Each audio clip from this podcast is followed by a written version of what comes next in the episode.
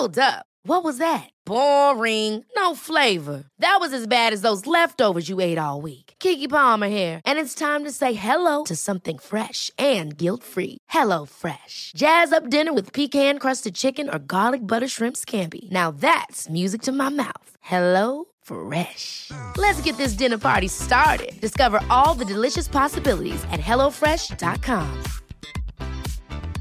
Hiring for your small business? If you're not looking for professionals on LinkedIn, you're looking in the wrong place. That's like looking for your car keys in a fish tank.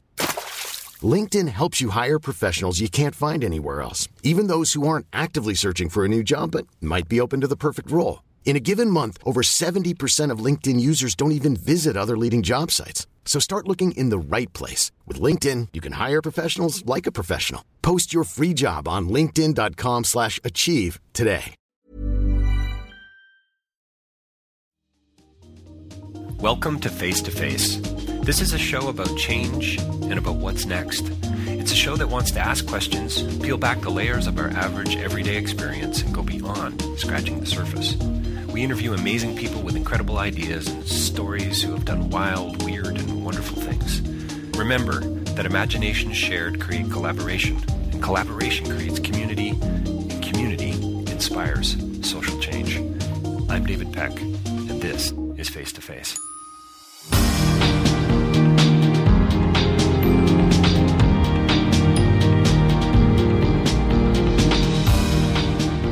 So my interview today is with uh, Andrew McCarron. He's a professor at Trinity School in Manhattan. He's the faculty. He's on the faculty there, and he's the head of the Religion, Philosophy, and Ethics department. So imagine we had nothing to talk about. Uh, what's really uh, important, though, is that what we did talk about was not really religion, philosophy, or ethics in a sense, I suppose. We talked about Bob Dylan and about Andrew's new book, Light Come Shining, subtitled "The Transformations." Of Bob Dylan. I'll read a little quote here, uh, a quote, a new biography of Bob Dylan that looks at turning points uh, and transformation transformations in Dylan's life. Close quote.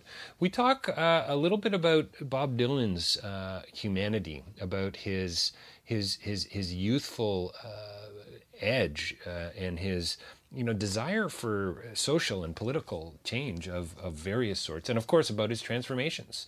I love i love andrew's notion of this world weary quality. We talk about the blood of the land being in his voice and about the immediacy of his work and how it can apply uh, to pretty much everything. So i hope you enjoy it. Uh, stay tuned. Andrew mccarron coming up. Don't forget davidpecklive.com for more information about my own speaking writing and podcasting rabble.ca um, you can find out more information about booking me to speak. And also, if you really want to support the work I'm doing, uh, which seems to be the way things are going on these podcasts, uh, you can do that through patreon.com. Andrew McCarron coming right up. Well, welcome to Face to Face. We're joined by a very uh, special guest today uh, out of uh, New York City, uh, I, I, believe in Manhattan, actually. Andrew McCarron is here with us today. He's on faculty at uh, Trinity School in Manhattan, and he's the head of the Religion, Philosophy, and Ethics Department. And we're here today to talk about his new book. Andrew, thank you for taking the time to to uh, spend with us today. David, it, it's an absolute pleasure. Happy to be um, speaking to you.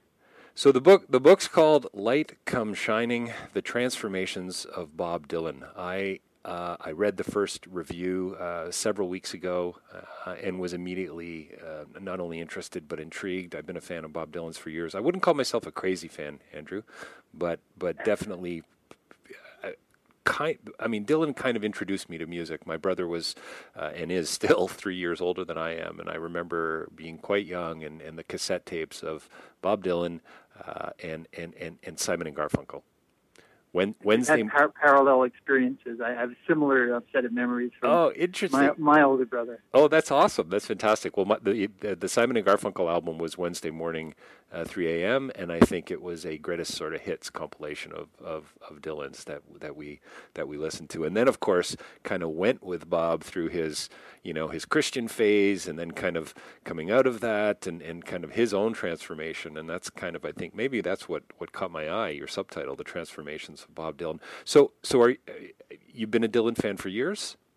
Yeah, yeah, I I have, but um, you mentioned crazy fans. Um, there are a lot of those um, who know everything about the guy, who have listened to um, every outtake, um, who know the the entire discography. Right. Um, I, I, yeah, I like you. I was certainly aware of Bob Dylan um, through my through my older brother and my, my, my parents, but I didn't really start listening to him.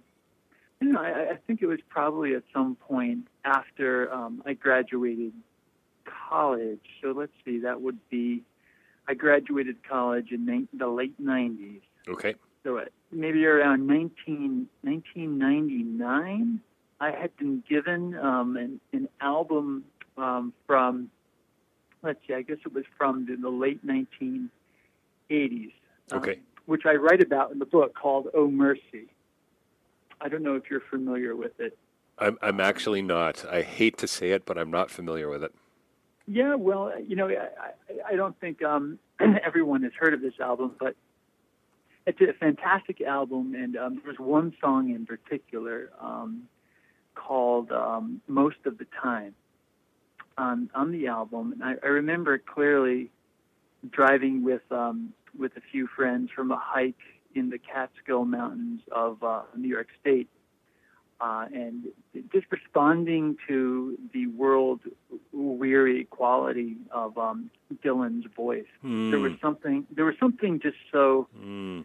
unmistakably human about it that I was I was drawn in uh, immediately, and at that point, at that point, I started um, really listening to uh, to Bob Dylan. But but I got into um, I would what I'll refer to provisionally as um, as later Dylan first Okay.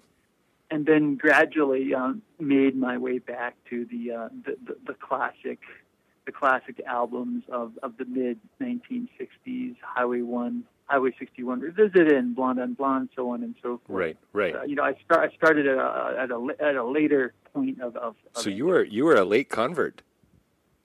I think so. Yeah, yeah.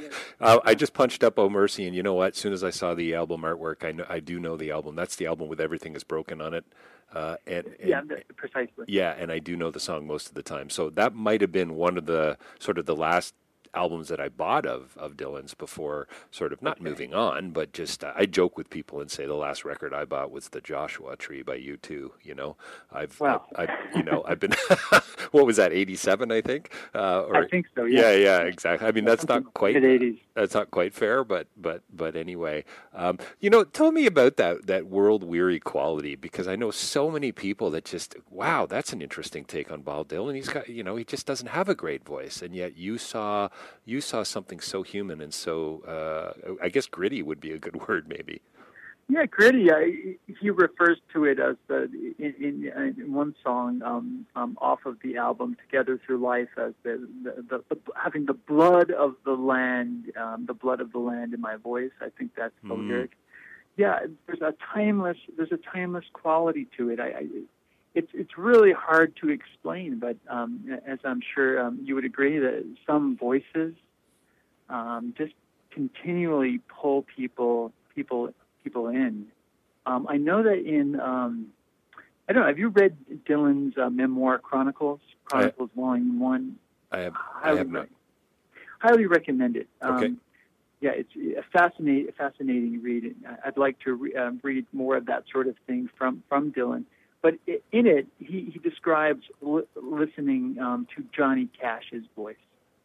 And uh, Dylan had a similar, uh, I think, response to hearing Johnny Cash's voice over the radio um, during his teenage years. Um, you know, he, I, I forget the the exact language, but um, Dylan describes it as um, a sound um, as uh, Johnny Cash were at the edge of a fire. Mm. That, that, that the voice was, was so was so big that it made the world grow small. You, you know, W W H Auden says something about you know, as an artist, we constantly have to live our lives as if we are in a state of siege. You know, we're we're under attack. We're you know, there's something you know, and and I'm not sure I'm comfortable with that necessarily. That sort of militaristic kind of metaphor. However. I think I know what he meant. Is that kind of what you think about about uh, Dylan about about Johnny Cash? Is that what Bob Dylan was sort of suggesting about on the edge of a fire? Is that I think so. I think so. Right. It's it's the sound of someone um, who isn't necessarily trained, who, do, who, who uh, vocally, who doesn't have a melodious voice, but who who has to sing. Who has to sing? Who can't yeah, not sing? You can't not sing. Right. There, there's this uh, this immediacy to it, um, and I, I, I guess thinking across the arts, that that that quality, I, I think, consistently um, appe- appeals to me. I, I, I, you know, Jack Kerouac, Charles right. Bukowski, Emily Dickinson. Um, they, these are all writers who, uh, for whom um, the uh, the act of composition was an absolute existential necessity that, that it had had to happen.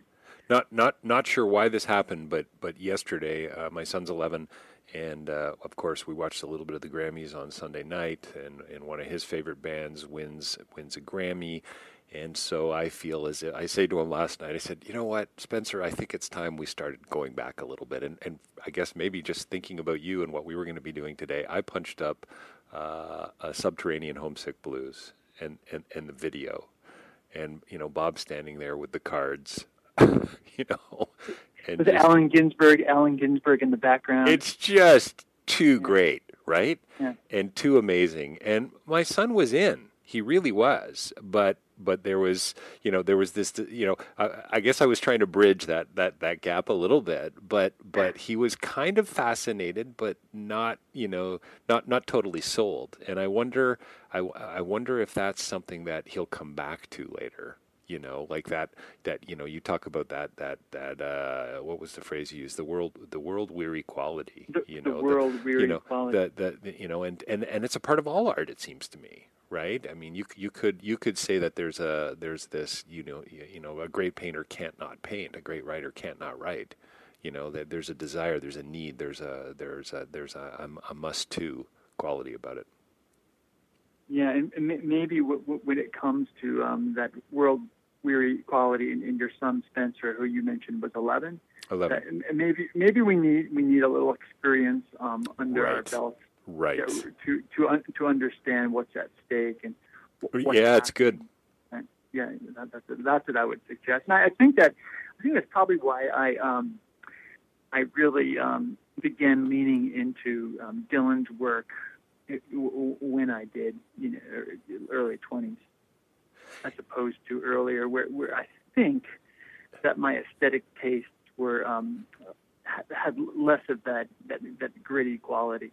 Is there is there a sense in which? So I, I watched the video last night with Spencer. I mean, there's a sense, you know, you you I, I, would so love to hang out with Dylan and, and chat to him and, and, and go a little deeper. I mean, even even at that young age, I get the sense that there was something really um, hmm, deep and substantive and I don't know. Maybe a, uh, was there a brokenness there that that was feeding into his? Like, I just kind of wonder why there was such a depth for for him at such a young age.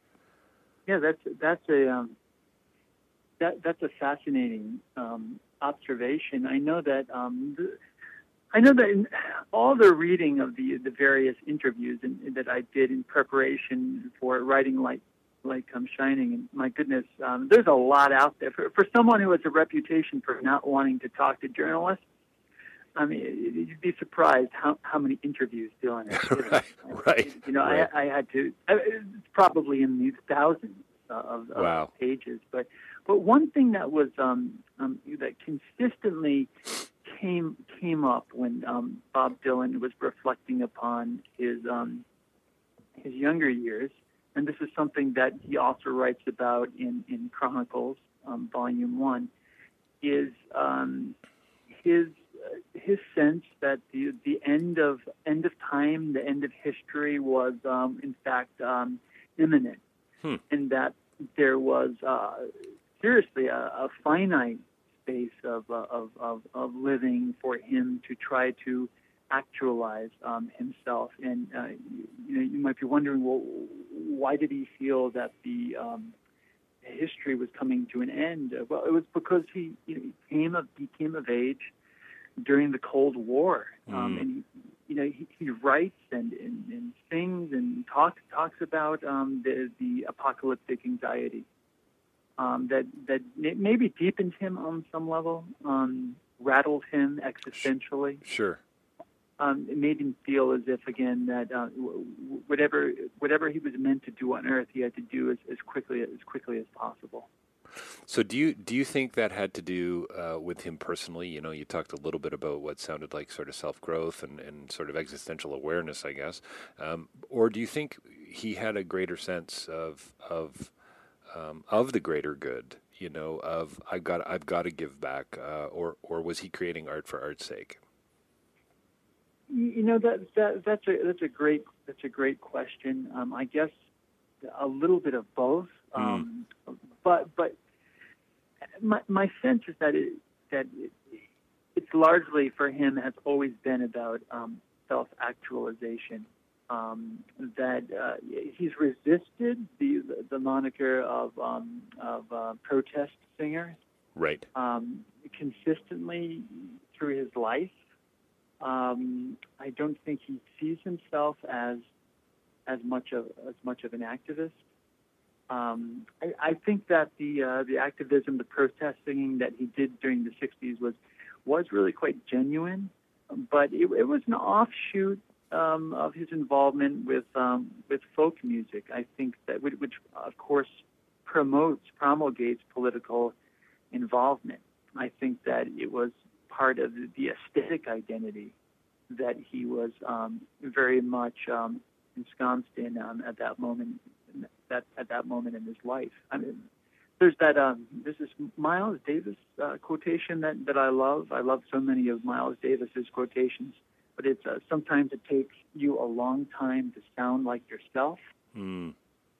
Again, uh, sometimes it takes you a, a, long time to sound like yourself, and I think that um, for Bob Dylan, that based upon everything I've read and um, what what I've read that that others have, have written on him. I think that's been the the central imperative.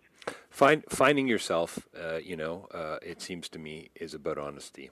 It's about um, you know living in a community. It's about about having authentic relationships with people who can be real with you, and so on. And I know we could talk about what all those words mean, but is it possible that that that Dylan's sort of timeless quality um, I mean, it's a lot of things, I suppose, but it, it has to do with how honest and how uh, and gritty. Back to that word, gritty. His his music and his and his lyrics really are. I think so. Yeah, I, I think that that that, that would be um, that would be appealing. That that, that people would see something, um, listeners uh, would feel something distinctly human, and that that perhaps is in, inside all of us. Um, yeah, like he's he, he's he's yeah. saying you know like he's saying what we can't you know and he's saying it and he's shouting it from the mountaintops. That, that that's right. That's right. That's right. There's there's, there's this uh, not to to, to quote um, everyone else um, and refrain from saying anything um, you know original but at the beginning of one of the chapters uh, in Light Comes Shining, I, I begin with this, this epigraph from Saul Bellow that uh, the dream of, of man's heart, however much he may distrust and resent it, is that life may complete itself in significant pattern, hmm. some incomprehensible way hmm. before death.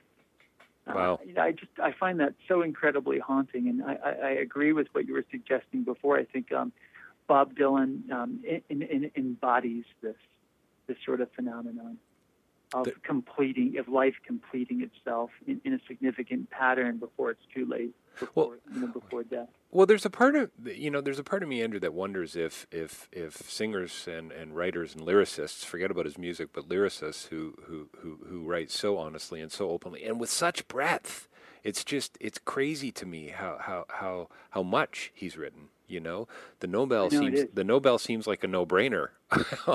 I think so too. There, know, of, many people disagree. I know, I know, yeah. but but it, you know, you know, I, I wonder, you know, that mel. It's almost like a melancholic, worldly edge. He he he sees something that that maybe we all see, but we just can't put our finger on. We we we all have this sense of discomfort with the way the world is. We we we're uncomfortable also with uncertainty, and yet, you know, uh, here's a guy who's who's who's laying it out for us in in in, in a remarkable and and I think melodic way. Uh, you know, I, I, suppose not everyone does, but but. Right No, I, I think so too. That that generative, the actualization of that that generative impulse, you, you know, um, is so manifest in his in, in his uh, in his life space, in his example.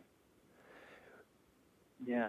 What do you um, think? What such a young age to start writing that way? You know, um, you know, does great art you know, for me, it's it's kind of great art come out of experience, or you know, it, does it come out of uh, just you know some sort of prophetic voice? Uh, obviously, it's more. It's not either or, I suppose. But but what what do you sense for for Dylan? Yeah, I mean, again, I, I, I don't know him. I, I have never met him. Um, I, I doubt he'd want to talk to me, but um, that's um, so funny. You've just written a book I, about him, but he wouldn't want to talk to you. Yeah, that's hilarious. Yeah, I tried to get an interview, but I, have a feeling that he'd rather um, chew glass than than have a conversation about his inner life with a stranger. right. but it's a great question. I mean, I think that um, in, in terms of the depth of his uh, his lyrics um, at such a young age. You know, I mentioned the Cold War. I, I think that um, his, his, historical moment, um, the fact that he he was born, um, you know, right at uh, during the Second World War, um, um, that his his his, his grandparents had been um, persecuted for being Jewish. Yep. There was an awareness of the the Nazi um, Holocaust. Certainly, um, I would also mention um, point to um, the the Rust Belt of northern Minnesota. Um, the fact that um, the landscape Bob Dylan was born into at that point had just been decimated ecologically by the mining companies. Right.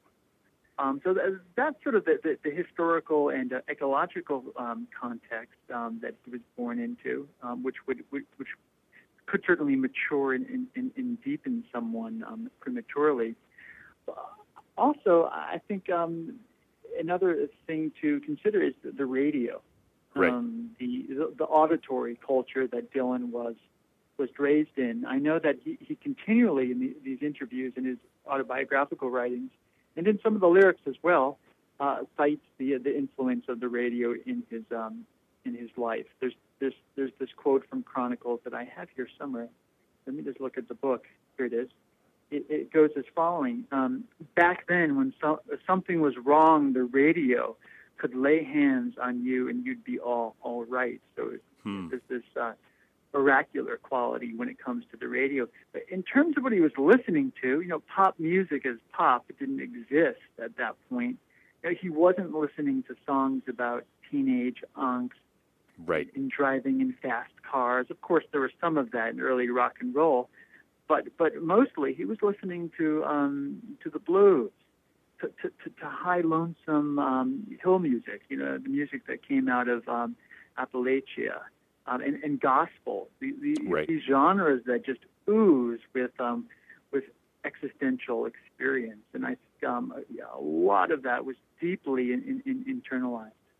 Do you think he became a poet? Did, did did the guitar allow him to become the poet, or or or or do you think he would have been a poet either way? I mean, you don't have to be a you don't have to write anything down to be a poet. It seems to me, but poetry is about observing and about you know taking it in and about wonder and mystery and all those things. But but yeah, I just wonder if if if Bob Dylan would have been the the the, the musical legend that he is today without a guitar. It's a great question. I I have um, no idea. I, I, I know that. Uh, he started with the music. You know, he was drawn to the guitar and, and the piano first, and then the the lyrical genius. And I feel comfortable, as uh, I imagine you do as well, calling it that. Yes, um, yeah, without it a doubt. Evol- evolved, um, you know, evolved over over the, uh, the the sonicscape of the music. Um, would he have been would he have been um, a, a, a poet had he not been called to um, play the guitar, play piano, and um, play harmonica? I, I, I don't know. Yeah, it's an imp- it's an impossible question to answer. I mean, it just I, makes would, me would wonder. Imagine, you know.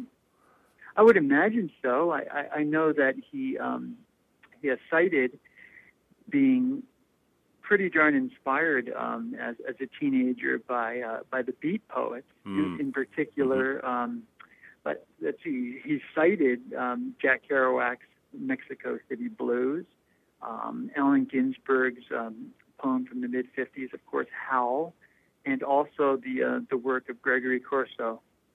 Um, in particular, those three he claims to have been um, drawn to as a teenager. See, I guess- while inhibiting. Andrew, this is what fascinates me. What makes this young guy? I mean, I, I, don't know how old he was, but he was wasn't he in his teens when the first album came out? And was it 61, 62, something like that? Anyway, do 20, 20, um, 20 years old, 21, So- um, just just 20. so what draws a guy at that age to be to be to be reading that, to be to be reflecting, to be uh, you know to be so uh, aware uh, politically, clearly of what was going on and socially uh, at the time? I mean, lots of people were, I suppose, but but he did something about it.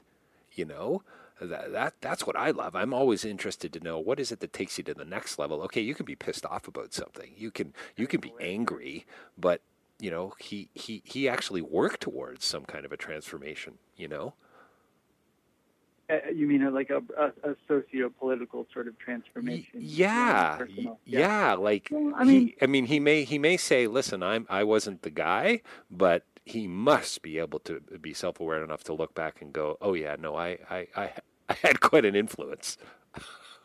Yeah, definitely. I you know what I mean? I was No, it- I, I was a change maker. I think that it was the, um, in part at least, um, I would imagine the influence of uh, of Woody Guthrie. Hmm. Um, you know, he does um, cite his exposure to to to Woody Guthrie. Um, yes, if my memory serves correct, that would be um, during the period of time, short period of time when he was a student at the University of Minnesota um, in Minneapolis. Right. And um, you know, he does cite that as um, a transformative experience, um, not only in terms of um, the capacity of what he could do with his voice and the folk tradition, um, that uh, tradition plural that Woody Guthrie was drawing from, but but also the um, the activist piece. Right, I know right. that I know that somewhere I read uh, Bob Dylan had, as a young man, um, I guess at that point still, um, Robert Zimmerman um, had become tired of. I don't know. Have you been on the road recently by I- Jack Kerouac? Is that a novel that means anything? No, no. Okay. Well, there's a, there's a character um, um, in uh, On the Road. It's about it's about this figure um, named uh, Dean Moriarty, based upon um, an actual person whose na- name was Neal Cassady. And um, Dean Moriarty really uh, lives for the moment, is responding to the world, um, but um, it it ends there. Uh, there's no sort of um, follow through. There's no creative project. There's no um, larger level of socio-political engagement with, with the world. And um, I think that uh, the young Robert Zimmerman really uh, felt transformed by the example of, of Woody Guthrie and tried to emulate um, emulate his voice, his, his um, style of dress, his guitar and harmonica playing, but but also his his activism. I, I, I would I would say that that based upon um, you know what Dylan has said, really was a catalyst at a Do- young age. Do do you think there's? I mean, I mean, I, I think I know how I would answer the question, uh, but do you do you think that that music, you know, music, uh, maybe great art, great film, great poetry, do you really think it does change or can change the world?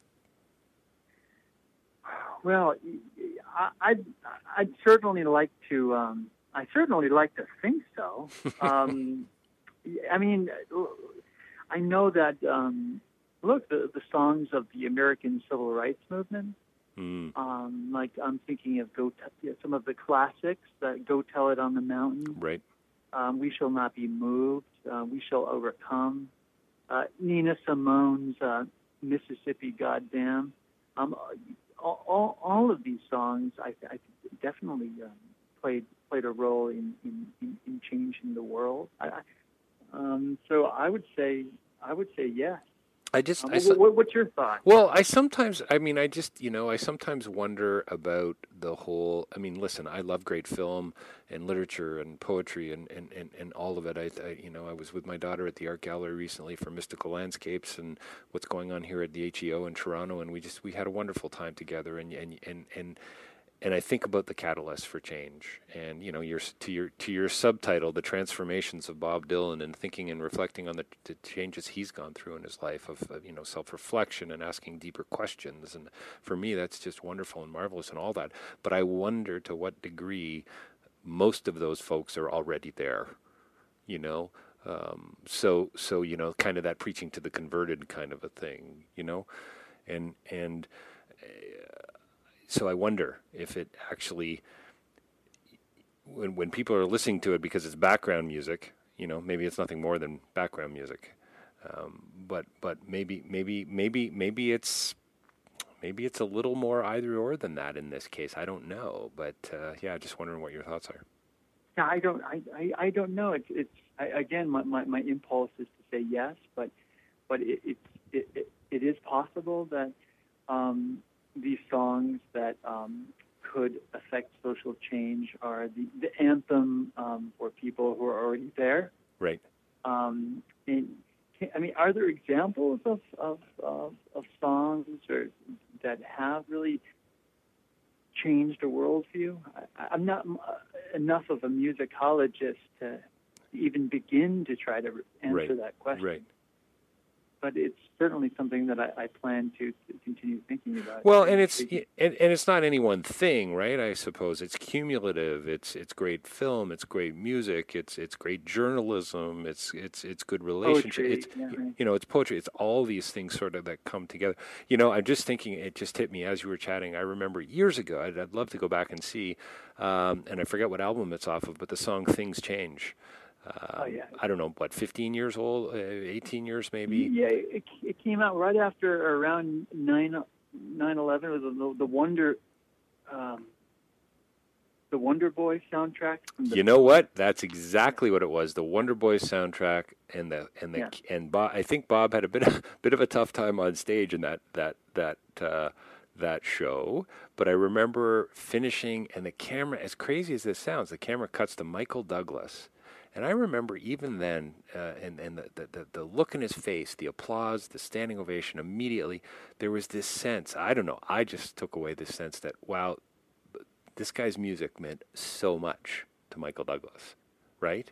And it was yeah, I I could imagine that. and and you know and, and it just it just makes me reflect on that time and place and emotional connection and spiritual connection and, and, and all those things when it comes to a great song or a great piece of uh, art. Sure. Yeah. It's it's there's a bit of a mystery there. It, it, it but, but it certainly is powerful. and I think and I think that's what's kind of for me uh, is so life changing But when I think back on you know Bob Dylan, uh, U2, uh, uh, Simon and Garfunkel, some of the uh, now. I guess I'm dating myself now, but anyway, You're like I said, yourself. like I said, the last album I bought was the Joshua Tree, so you know, take it from there. So Now so- no no one buys albums anymore. that's right. Although there is a bit of a swing back, I think, right? The pendulum is coming back, yeah, to some to some degree. Uh, your favorite uh, Dylan song? Do you have one? Um, yeah, I have so many. Um, um, I really, I really, I like the uh, song uh, "Every Grain of, of Sand." Every grain of sand. Yeah, I. Every. Grain of Sand. I really like. Um, I also really like. Uh, you know, this is a, a popular later song, um, uh, "Not Dark Yet," um, off of "Time Out of Mind" um, from nine, 1997. There's a lyric in particular that I, that I really, really like, and that's uh, "I can't even remember what it was I came here to get away from." you know, and I, I, I've seen Dylan perform over the past 10 years or so, many, many, many times. And, you know, w- whenever he sings that particular lyric, um, I just feel that the words are so hauntingly familiar. Mm, Yeah, and I, and I, I don't know what it is. May- Maybe it has something to do with the fact that I, I believe that who who we are, um, I'm sorry, that who we become grows out of the uh, the crumbling uh, remnants of uh, of who we've been. mm. Uh, and I think that really, at its heart, that's what my book, Light Comes Shining, is all about. You know, in, in terms of the, the focus on transformation, um, reinvention in, in this uh, this particular um, very well known life. So it's a book. It's a book about hope, and I think you know, as I'm look, I'm looking at the cover here, and uh, the cover of the book. You know, Dylan doesn't look too hopeful there, but I, I would kind of argue there there's a there there's a truckload of hope in, in most of Dylan's writing. Oh, definitely, an incredible amount of, of, of hope and perseverance, and the willingness to, to, to reinvent and to remain generative and in in, in, a way that that's similar uh, in respects to I think um, say a Pablo Picasso. Right. You know, someone who remains very much involved in the experiment of of, of living in new ways from um, from youth until um, until the uh, the shop closes until into the end of life. That's that's something that I really appreciate about about Dylan's uh, Dylan's more recent um, life and music. Well, listen, a fa- fascinating conversation and a fascinating read. Light Come Shining, The Transformations of Bob Dylan. Uh, we've been talking today uh, with Andrew McCarron. He's the head of the Religion, Philosophy, and Ethics Department at Trinity School in New York. Andrew, thank, thanks for your time today. I really appreciate it, and, and I feel like we've, you know, we've barely scratched the surface. Right. I, I, I feel so uh, similar, and I thank you very much, David.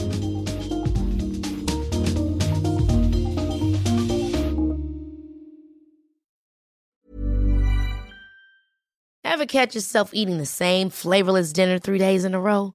Dreaming of something better? Well, HelloFresh is your guilt-free dream come true, baby. It's me, Keke Palmer. Let's wake up those taste buds with hot, juicy pecan-crusted chicken or garlic butter shrimp scampi. Mm. Hello Fresh. Stop dreaming of all the delicious possibilities and dig in at HelloFresh.com. Let's get this dinner party started.